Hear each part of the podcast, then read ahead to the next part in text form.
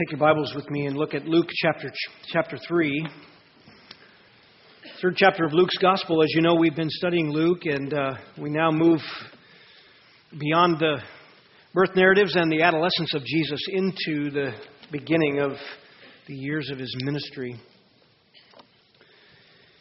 I've entitled this message, and then what will be a part two to this uh, Repentance, where true conversion begins. All true gospel proclamation begins with the message of repentance. You can't get away from it. And I know that evangelicalism has a, a bad habit of trying to soften that message, and the church, at her worst, uh, turns it into something that was never intended to be because we're trying to reinvent the gospel proclaimed so that it eliminates alienation. It eliminates the initial confrontation that is bound up in the heart of the gospel. But all true gospel proclamation, nonetheless, begins with repentance, and all true conversion begins when the human heart is brought to see their need.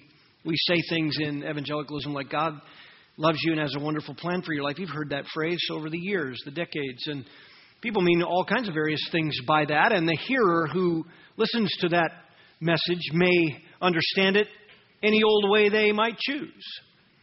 Others say, well, you need to um, invite Jesus into your heart, and that has become a, a popular way of presenting the message of the gospel, and yet again, we're not really sure what it means.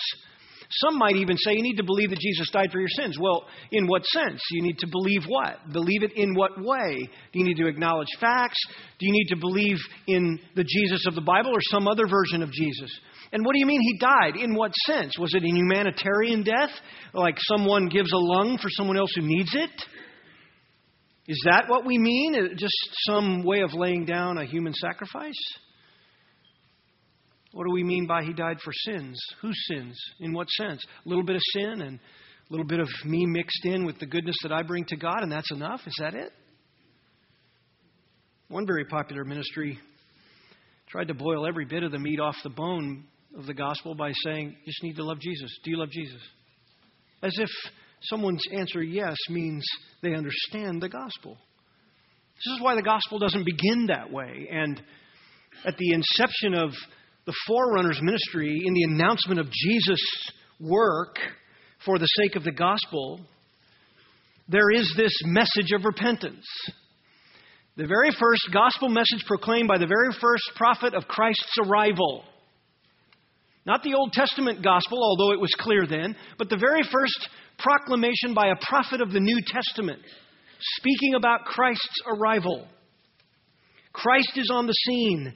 He needs to be introduced. And when he is, this is what the Bible says this forerunner came preaching. Luke chapter 3, verse 3. He was preaching a baptism of repentance for the forgiveness of sins. That is, of course, no different than Jesus. The beginning of Jesus' ministry, Mark 1:15, tells us that he said these words, "The time is fulfilled and the kingdom of is at hand. Kingdom of God is at hand. Repent and believe. Repent and believe the gospel." There is simply no gospel presentation that is faithful to what God intends without a call to repentance. And Make no mistake, there's no forgiveness without the proof of a truly penitent heart. A heart that has come to Christ in real faith, saying, I no longer rely on or entrust myself to me for my life and my eternity, but I entrust myself exclusively to someone else, to Christ. There is no such thing as a gospel without a call to repent, and there's no such thing as salvation without a truly penitent heart. Now, as we come to John the Baptist's ministry here, and Luke begins to tell us how it unfolds, I want you to take a clear understanding of the components of repentance into this text. And so I just want to summarize them for you. Some months ago, many months ago, we did a study on the riches of our salvation, wherein I talked about repentance and its Old Testament concept, its New Testament concept, and then the component aspects that we ought to look for when we're looking for true repentance. In the Old Testament main word groups for repentance, it basically involved two things. One of the word groups involved a sorrow or a regret, a sense of regret within. It, it, was a word group that meant to groan or lament. It's often used of weeping and grieving and lamenting. And then the other word was the word for to turn, to do a 180 and completely turn. And, and the sense was that it was uh, by strict contrast to what was before it. So you have in the Old Testament concept, when repentance is in the, in the focus, in focus, this idea of an internal grieving and lamenting and a turning to go another direction. And when applied to the issue of moral change, it always meant forsaking the old and completely and utterly going in the opposite direction from the way you used to live. New Testament carries those concepts in its main word groups for repentance. Uh, one word means to change one's perspective because you regret the old one. That's the idea. To repent means to turn and change one's mind. And literally, he means pers- it's, it's used in the context of your perspective changes. I'll talk about that in a moment. The other word in the New Testament was, again, that word for to be convinced to go in the complete opposite direction. So, all of these different forms of the word carry what the Old Testament laid forth a grief over the old, a turning from the old, and a turning to the new because a new perspective and conviction was there. And in those ideas, you have what I described months ago as the three basic elements to the evidence of genuine repentance, which becomes part of John the Baptist's gospel message. First, there is the thought element, a change of perspective, listen, that recognizes and acknowledges guilt.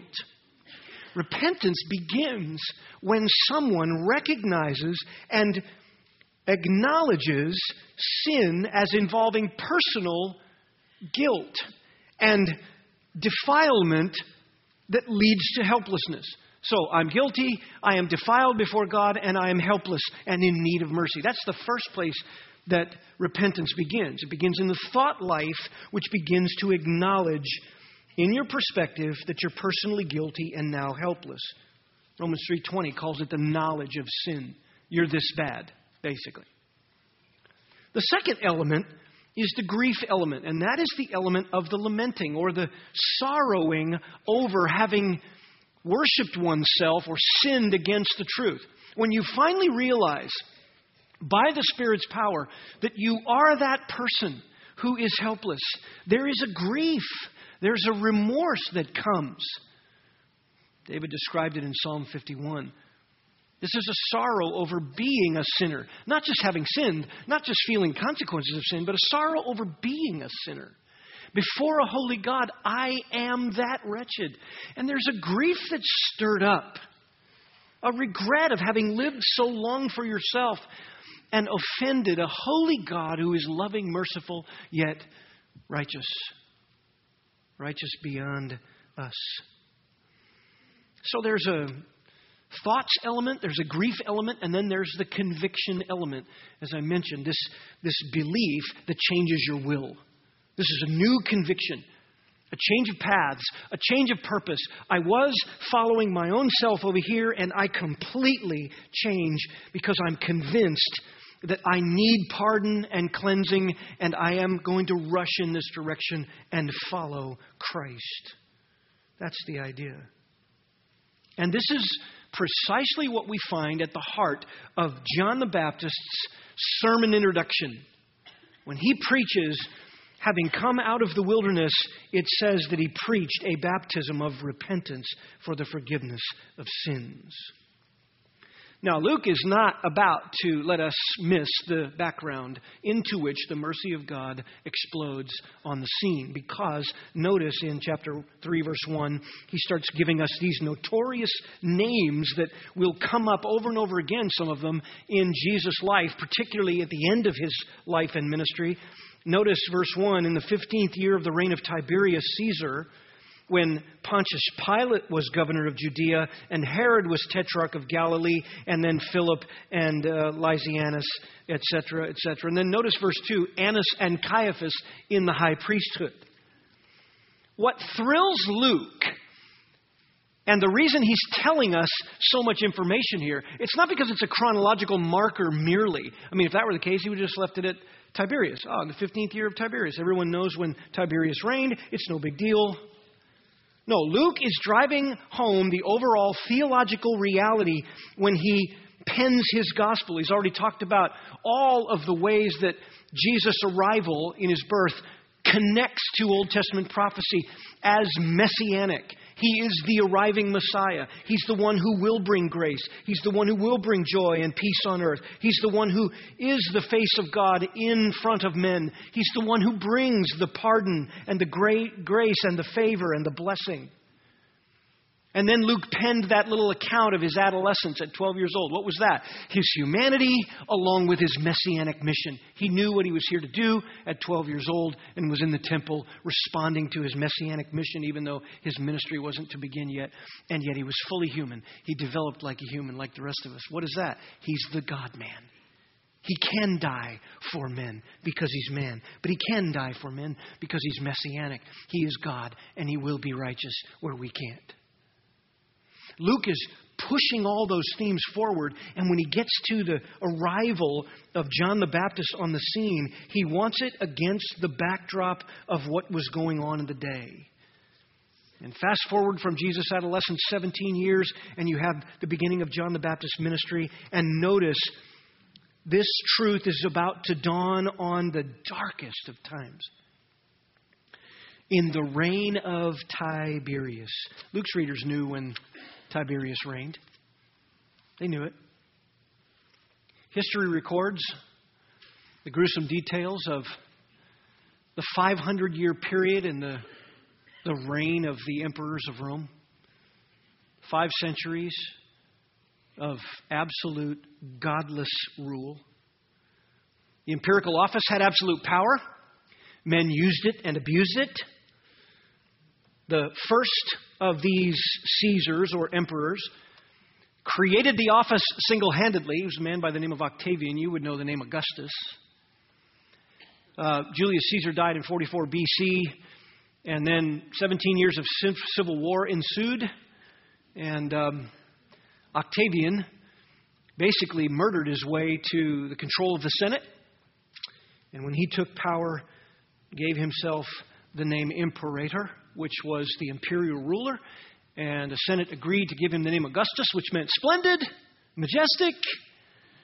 He had all the power. He only had two people to get out of the way, and if you paid attention in your high school literature class, you read the story, the Shakespearean account of, of Cleopatra and Mark Antony. They were two individuals that Octavian had to get out of the way. And so while while Cleopatra was imprisoned, she was the queen of Egypt, she was imprisoned uh, Octavian sent the lie over to Mark Antony that she was dead, and so he drew his sword and took his own life. But she wasn't actually dead, and she finally ended up at his at his deathbed before he expired, and he expired in her arms, and she was so distraught she took the two poison snakes and had one of them bite her, and she died. And so now Octavian was on the throne, and the two last power brokers were out of the way. And so he was finally ultimate ruler Several years later, he formally adopted his stepson, Tiberius, and made him his son with full rights and privileges.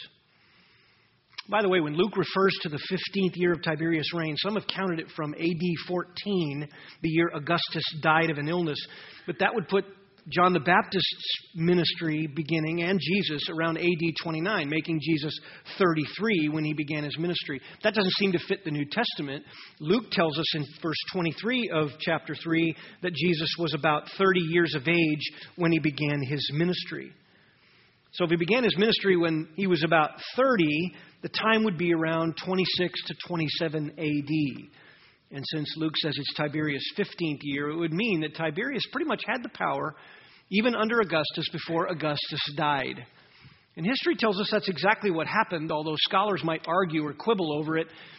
It is true that in about mid AD 12, Tiberius was given power over every province except the city of Rome, and then about eight months later, he was given all the imperial power right alongside Augustus, his father in law, or his stepfather, and now adopted uh, adopting father.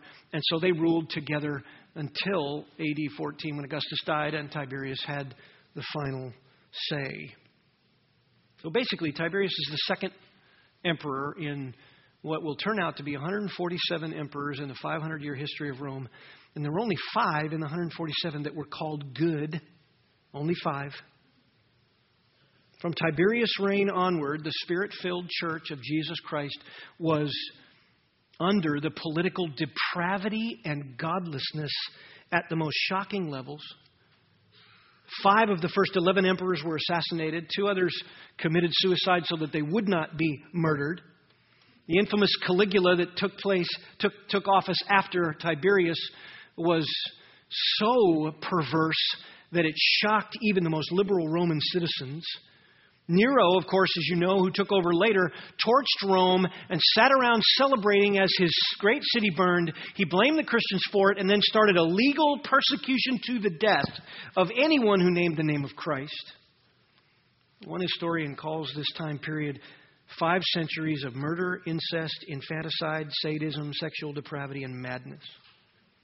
Tiberius, of course, was a weak leader, but Luke mentions him here because everyone would know that he was a vile man. He, he lived most of his, his leadership in seclusion on the island of Capri, which he created for 24 7 immorality, and he practically raised the little teenage kid Caligula at that place. It was a vile place. Tiberius himself became paranoid in his later years. He executed anyone who breathed even the slightest threat against his throne. And of course, in AD 37, uh, you live by the sword, you die by the sword. He was smothered with a pillow in his bed, history tells us. And Rome celebrated in the streets. That's the context Luke wants us to be familiar with. And notice he goes on. Look at these notor- notorious figures. Pontius Pilate, governor of Judea. Remember Pontius Pilate? He, uh, he was a governor and uh, also called procurator. He acquired the post by marrying into the royal family. He married Claudia Procula, granddaughter of Augustus. And he was a sniveling guy, and he always catered to uh, to anyone who was the highest bidder. And when he, when he got his opportunities, though, he hated the Jews and he constantly inflamed them. When he first took post in Jerusalem, he marched through the, the Jewish areas with Tiberius' symbol, inflaming them.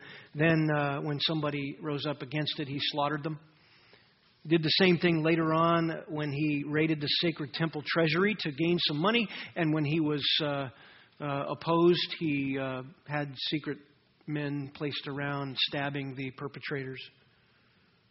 Luke 13, verse 1, mentions another time when he deliberately took the blood of the slain Galileans and mingled it with the temple sacrifices and really upset them. Notice also Herod Herod, tetrarch of Galilee. This, by the way, is the second Herod in the Herodian dynasty. There were four of them. The first was Herod the Great, tried to kill Jesus as a baby. You remember when the Magi came and he made the order to slaughter everyone from zero to two years old, every male child in the region.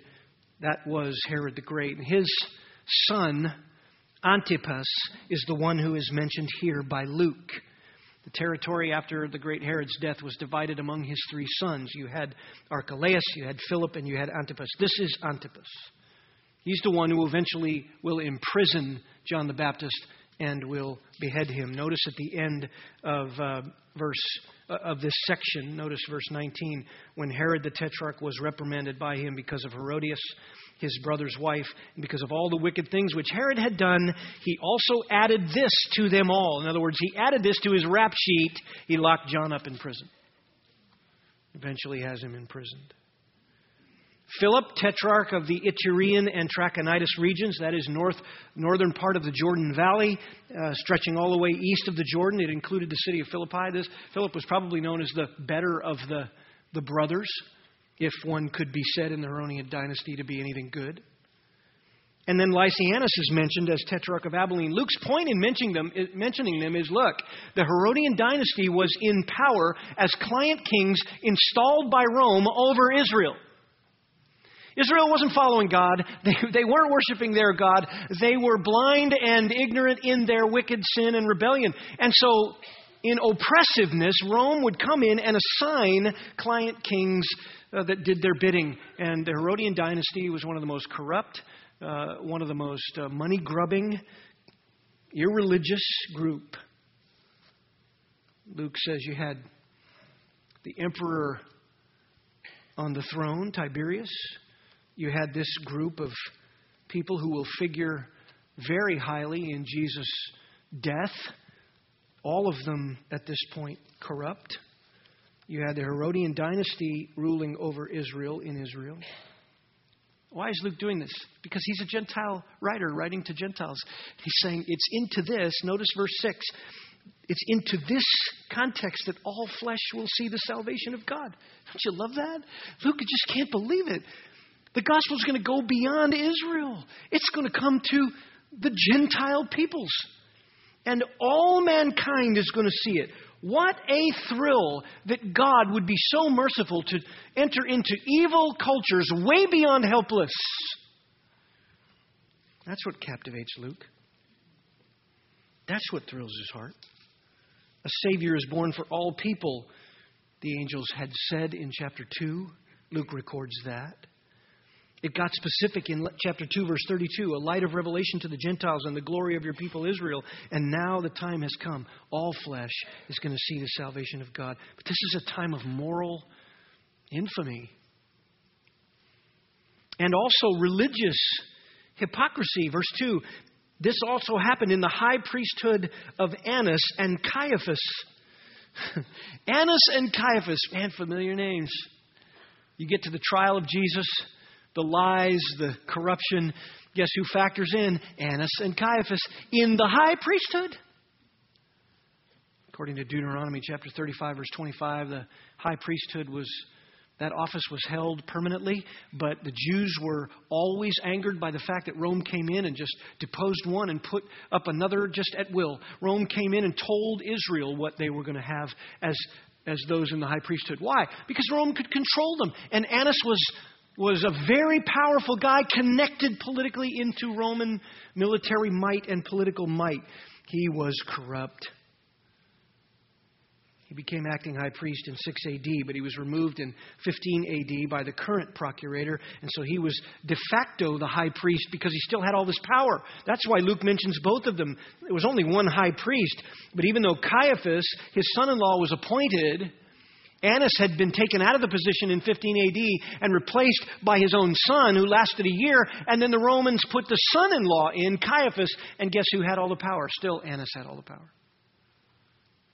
He and Caiaphas were puppets for Rome. Luke mentions Annas later in Acts 4 6 when there's preaching going on in the early church. And guess who's behind the inquisition and the threats? Don't you preach this anymore? I'll tell you why. It was Annas and it was Caiaphas because the preaching was disrupting their source of money. You see, it was Annas who was responsible for all the extortion practices on the Temple Mount. It was Annas and Caiaphas who put all that in place to fill their pockets. They were liars. They were conspirators. They were religious hypocrites. They loved money and power. And when it came to trying Jesus at the end of his ministry life, they were the conspirators who concocted the trial and trumped up false accusations Luke says that's the context. Moral infamy, religious hypocrisy, and yet, look at this promised mercy. Verse 2 In the high priesthood of Annas and Caiaphas, the word of God came to John, the son of Zacharias in the wilderness. Chapter 1, verse 80. This John the Baptist continued to grow and become strong in spirit, and he lived in the deserts until the day of his public appearance to Israel. At some point, because Zacharias and Elizabeth were older when John was born, they had died, probably during John's adolescence. And he didn't go live with a relative, he didn't stay in the city, he didn't stay distracted by the commerce of busy life, he didn't stay in the religious center, Jerusalem, or the synagogues. He went out and lived in the wilderness because God didn't want him stained with any of that.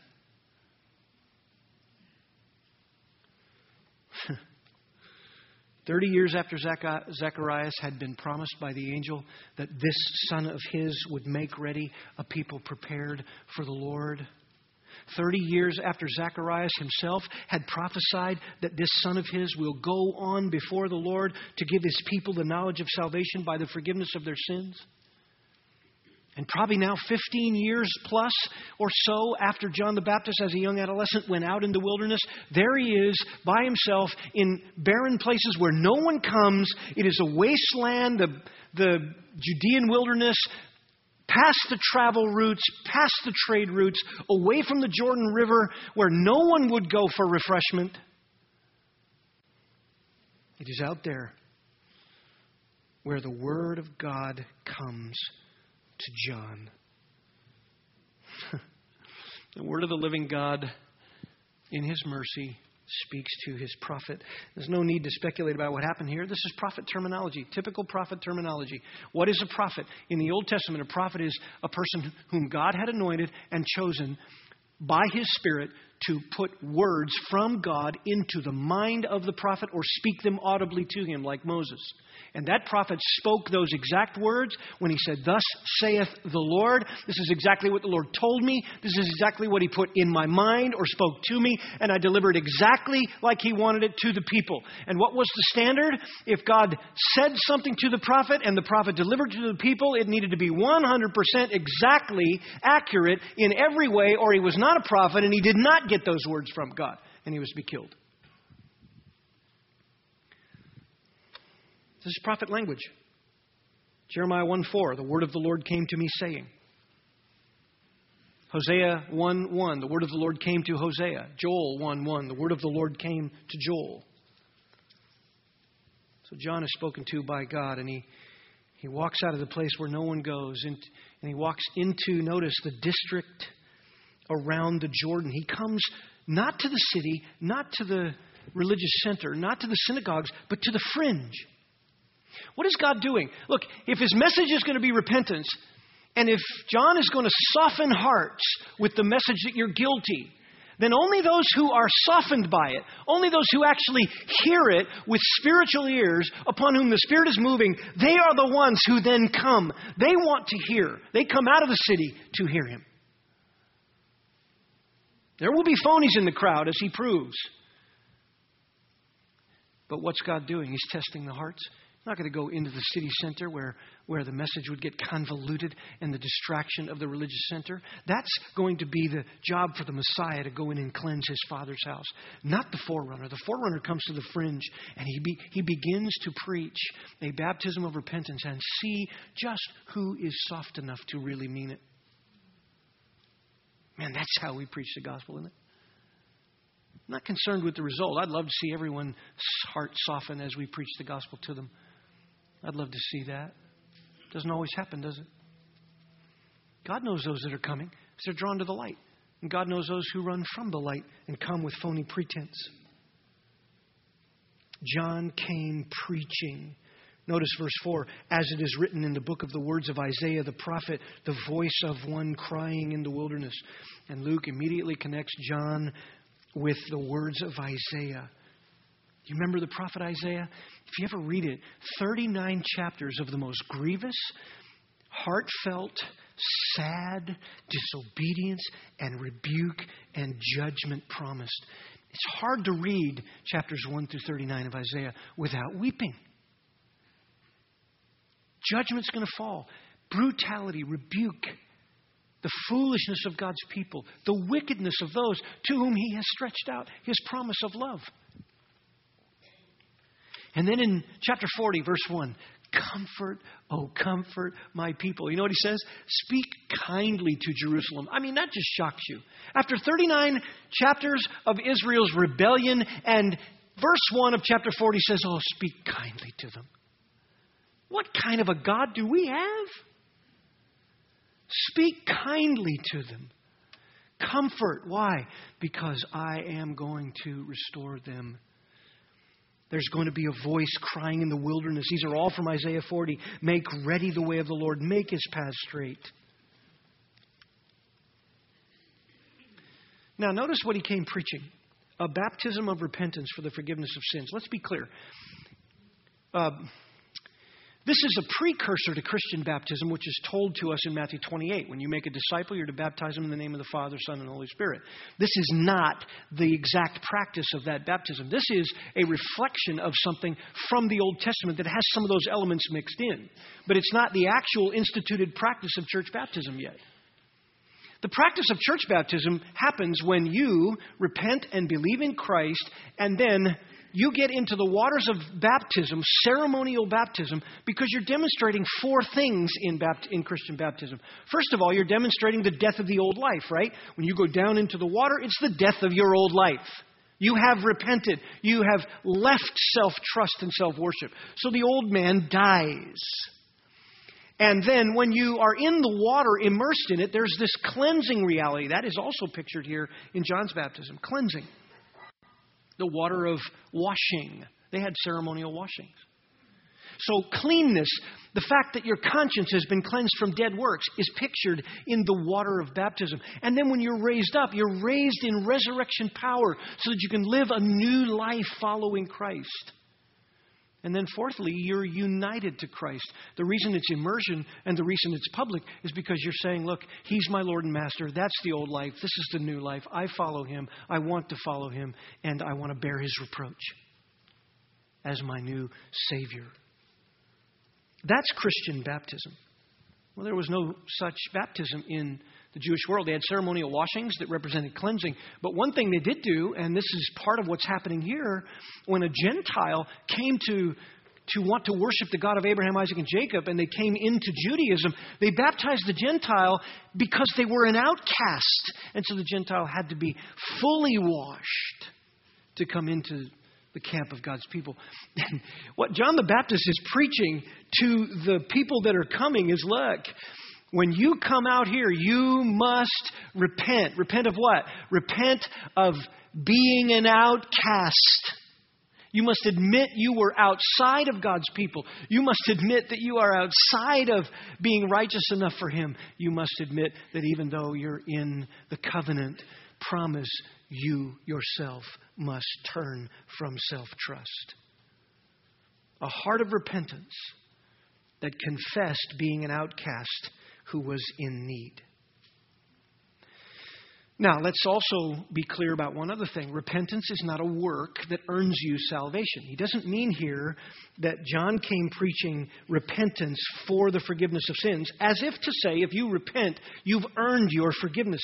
That isn't the point here. We know that repentance and faith are granted by God. You can't do anything to earn forgiveness of sins. Nothing. Luke will say that in Acts chapter 5, verse 31. Christ is the one whom God exalted to his right hand as a prince and a savior to grant repentance to Israel and forgiveness of sins. Has to be granted by God. Later in Acts chapter 11, verse 18, and when they heard this, they quieted down, glorified God, saying, Well, then, God has granted to the Gentiles also the repentance that leads to life. It is granted by Christ. Of him you are in Christ Jesus, 1 Corinthians 1, verse 30. Even Paul tells young Timothy as a pastor in 2 Timothy 2:25, listen, you need to correct those who are in opposition to the gospel, but do it with gentleness if in case or if perhaps God may grant them the repentance that leads to the knowledge of the truth. It's also true that you can't earn salvation by making faith into some sort of work that earns salvation. Faith is granted to you, right? Ephesians 2 8, for by grace you are saved through faith. And that, in other words, that salvation through faith, is not of yourselves, it is a gift. The saving work is a gift faith, repentance, all of it. It's a gift of God. Revelation 2 7, the one who conquers, I will grant to eat of the tree of life. It's granted. Salvation and ultimate glory is granted by God. But it is also true that repentance and faith go together in the work of salvation because they are work of the Spirit and they are the evidence that God is working. They are the evidence that God is working. So here's how it works we call people to repentance and faith. Not because they can make themselves righteous enough to produce repentance and faith, but because God calls sinners to do what He is willing to work in them. He calls us to soften our hearts, jettison the old light, the old heart of self-righteousness, and follow Christ and only Christ for our covering for sin. He calls us to soften our hearts, and when we soften, it is Him doing the work.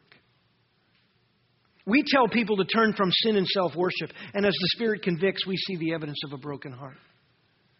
We tell people to believe in Jesus Christ alone for sin's payment and forgiveness. And when the, when the Spirit grants that grace, we see the evidence then of a heart resting in that mercy, and then they're convinced to follow Christ, that He is Lord. Now, he also adds here Isaiah's quote. Notice verse 5.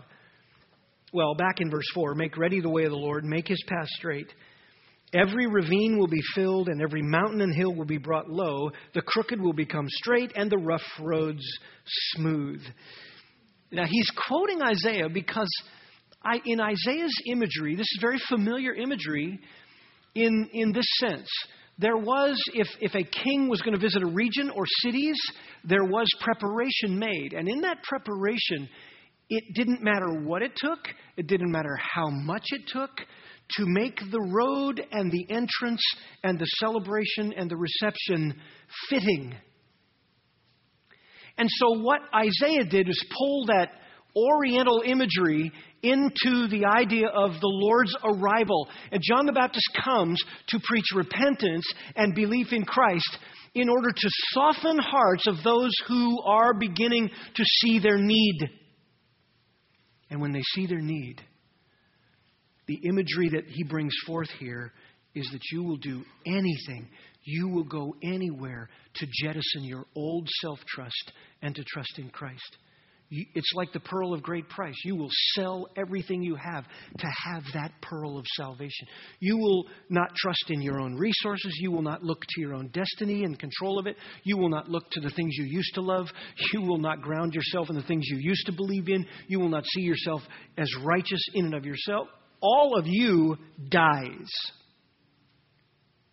and all of Christ is where you place your trust. And so, whatever's in your heart, any rough places, anything that would be an obstacle to the gospel, you remove it. Any mountainside where the dirt needs to fill in a dangerous ravine, they would do that to make the path clear for the king. So, any obstacle in the king's way, in Christ's way, you do what it takes to change the topography of your heart. Not your life, but your inward repentance. You don't clean up your life in order to have Christ. He does the cleaning up of your external life. You know what you do? You die to self. You repent of self. That's what you do. You turn from you. you love that? You turn from you. You don't bring anything to God. It's not the idea of cleaning your life up before you turn to Him. Only He can renew your heart and change your desires and cleanse your conscience and fill your mind with truth and produce holy convictions. But the preparation called for here is true confession. I am helpless. I deserve nothing. To prepare your heart to honor the King when he arrives to deal with sin is to prepare your heart in repentance and faith. What did it involve? Remember what I told you at the beginning? Three elements there's a thought and perspective element, there's a grief element, and there's a conviction element, moving of your will. You acknowledge that you are personally guilty. The grief starts to begin to affect your life. There's a regret. I, I have lived for myself. I am wretched. I do bring nothing. In fact, all I've ever been able to do in my life is, is just live for me. You know, it's interesting. Paul says in 2 Corinthians 7 there's a kind of sorrow that doesn't lead to full salvation. 2 Corinthians 7, verse 10, he says there's a sorrow that, that is of the world and it produces death. What kind of sorrow is that? Well, you've seen people. They feel bad about their sin. They feel bad about their life. Some people even say, I hate myself. No, you don't. You hate your consequences because you've lived for yourself. Remember, no man hates his own flesh, Ephesians says. Don't you believe that self esteem junk? Don't you believe it? People don't need to esteem themselves. You already do. You're born that way. The reason people say they hate their life is because they hate the consequences of guilt and sin. Of course, I do too. It's terrible. Consequences of sin and guilt are destructive, destructive to the mind, destructive to the emotions, to the heart, the life.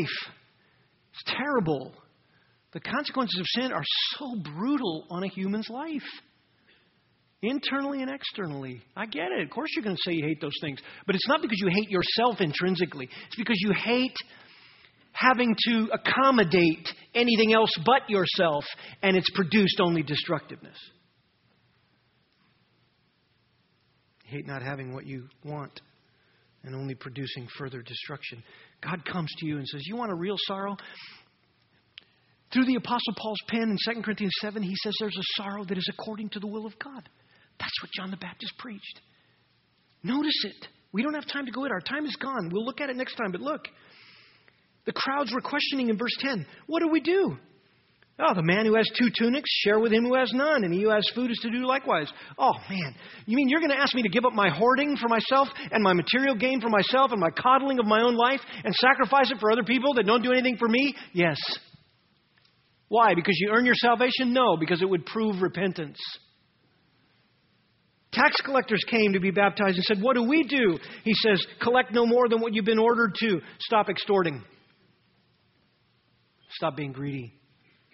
Verse 14, soldiers question him, What about us? What do we do? Don't take money from anyone by force or accuse anyone falsely and be content with your wages. Get rid of the heart attitude that exalts yourself, lives for yourself, takes from other people, and just, boy, is that a description of our culture or what? Man, this culture is absolutely accelerating into pagan debauchery, celebrating it, and turning around and acting religious like they have some spirituality. John the Baptist came and he said, Look, notice he says, bring forth fruits, verse 8, in keeping with true repentance. Don't begin to say, I am pretty good, or I am not bad, or my problems are someone else's doing, or my sins are not my fault or my consequences are not my doing in my own life. No. You've loved yourself, worshiped yourself. You've brought your own righteousness. You think God's going to accommodate that. You live for yourself. You destroy what, what, what could be there, and you do it in self worship. And John the Baptist says, Repent. Acknowledge in your perspective that you are guilty and, and helpless, and then begin to call on God to bring the sorrow of your life because you see that you've been offending His throne and you're without hope, and then in your convictions, turn to the only hope you have Christ. You turn in faith. All self trust is gone. Such a clear gospel, isn't it? There is, listen, there is no true gospel proclamation without speaking about repentance in these terms. In these terms, in your heart, make it straight. Not clean it up from its wickedness. Christ has to do that. But get rid of the prideful obstacles. Soften to the truth. And as you do, it'll prove that God is working. You will see the evidence that God is softening you. And if you're a Christian here today and, and you have, of course, like all of us, still weaknesses in your life, take a look at, at whether or not your repentance is shallow at times. There still should be these components reflected in our genuine repentance as Christians when we come back to God and we say, I haven't been living for you. And we say to other people, please forgive me. There should be these same elements. I acknowledge that it's me, that I'm the guilty one. I acknowledge my need to not offend God and to do what's right, and that I've traded the power of the Spirit for my own fleshly desires. And I come to you, oh God, and I say, please forgive me. And I ask other people, please forgive me. And there's this new conviction that rises up within me because of the sorrow of living for self. And I say, Lord, thank you for empowering me to live new, a new life we as Christians should reflect these same realities of the gospel every day because we know them by the power of God. And if you're here today and you don't know Christ, here's the deal. What a grace and a mercy that as John the Baptist stepped out of the shadows and went into the fringes of the wilderness to preach a gospel in such a wicked, decadent culture, What a grace that you're sitting here and God gave you the privilege of finding your way here. It's all divine appointment, just like He directed the fish to one side of Peter's boat. He directed you here with all the other fish. And here you are. And it's a divine mercy in your life to hear about repentance. Soften your heart. Cry out to God for mercy. Believe only in Him. Trust Him. He's a sweet master. Trust Him. Turn from your self worship and self trust and turn only to Him. Let's pray. Father, thank you for the first part of this great section of the narrative where you came forth being announced by John the Baptist, who had been so set apart. He spent all those years in the barren wilderness. And he came, as you said in Romans, at the right time so that you might die for the ungodly. That's us. He died for us. Lord, there's so many foolish, shallow gospels, so many gospels that intermingle concepts of true faith with the ugly self righteousness of men who try to be good enough. And the church has suffered greatly through the centuries because of error and false gospels and fear of man and trying to remove the alienation. May we be like John the Baptist and come preaching repentance for the forgiveness of sins, calling men to be disciples of Christ and be baptized in his name, to believe him instead of themselves, to repent of their self trust, and entrust their lives in eternity only to him. Lord, thank you for the cross. Thank you that John the Baptist was announcing the beginning of your ministry, which you knew would lead to your death as a perfect payment for our sin. Thank you for that. Thank you that you prepared our hearts. And in your power, the obstacles were removed, and we finally knew you. We pray your grace upon those who've heard it this morning. And we pray it, of course, for your glory's sake. Amen.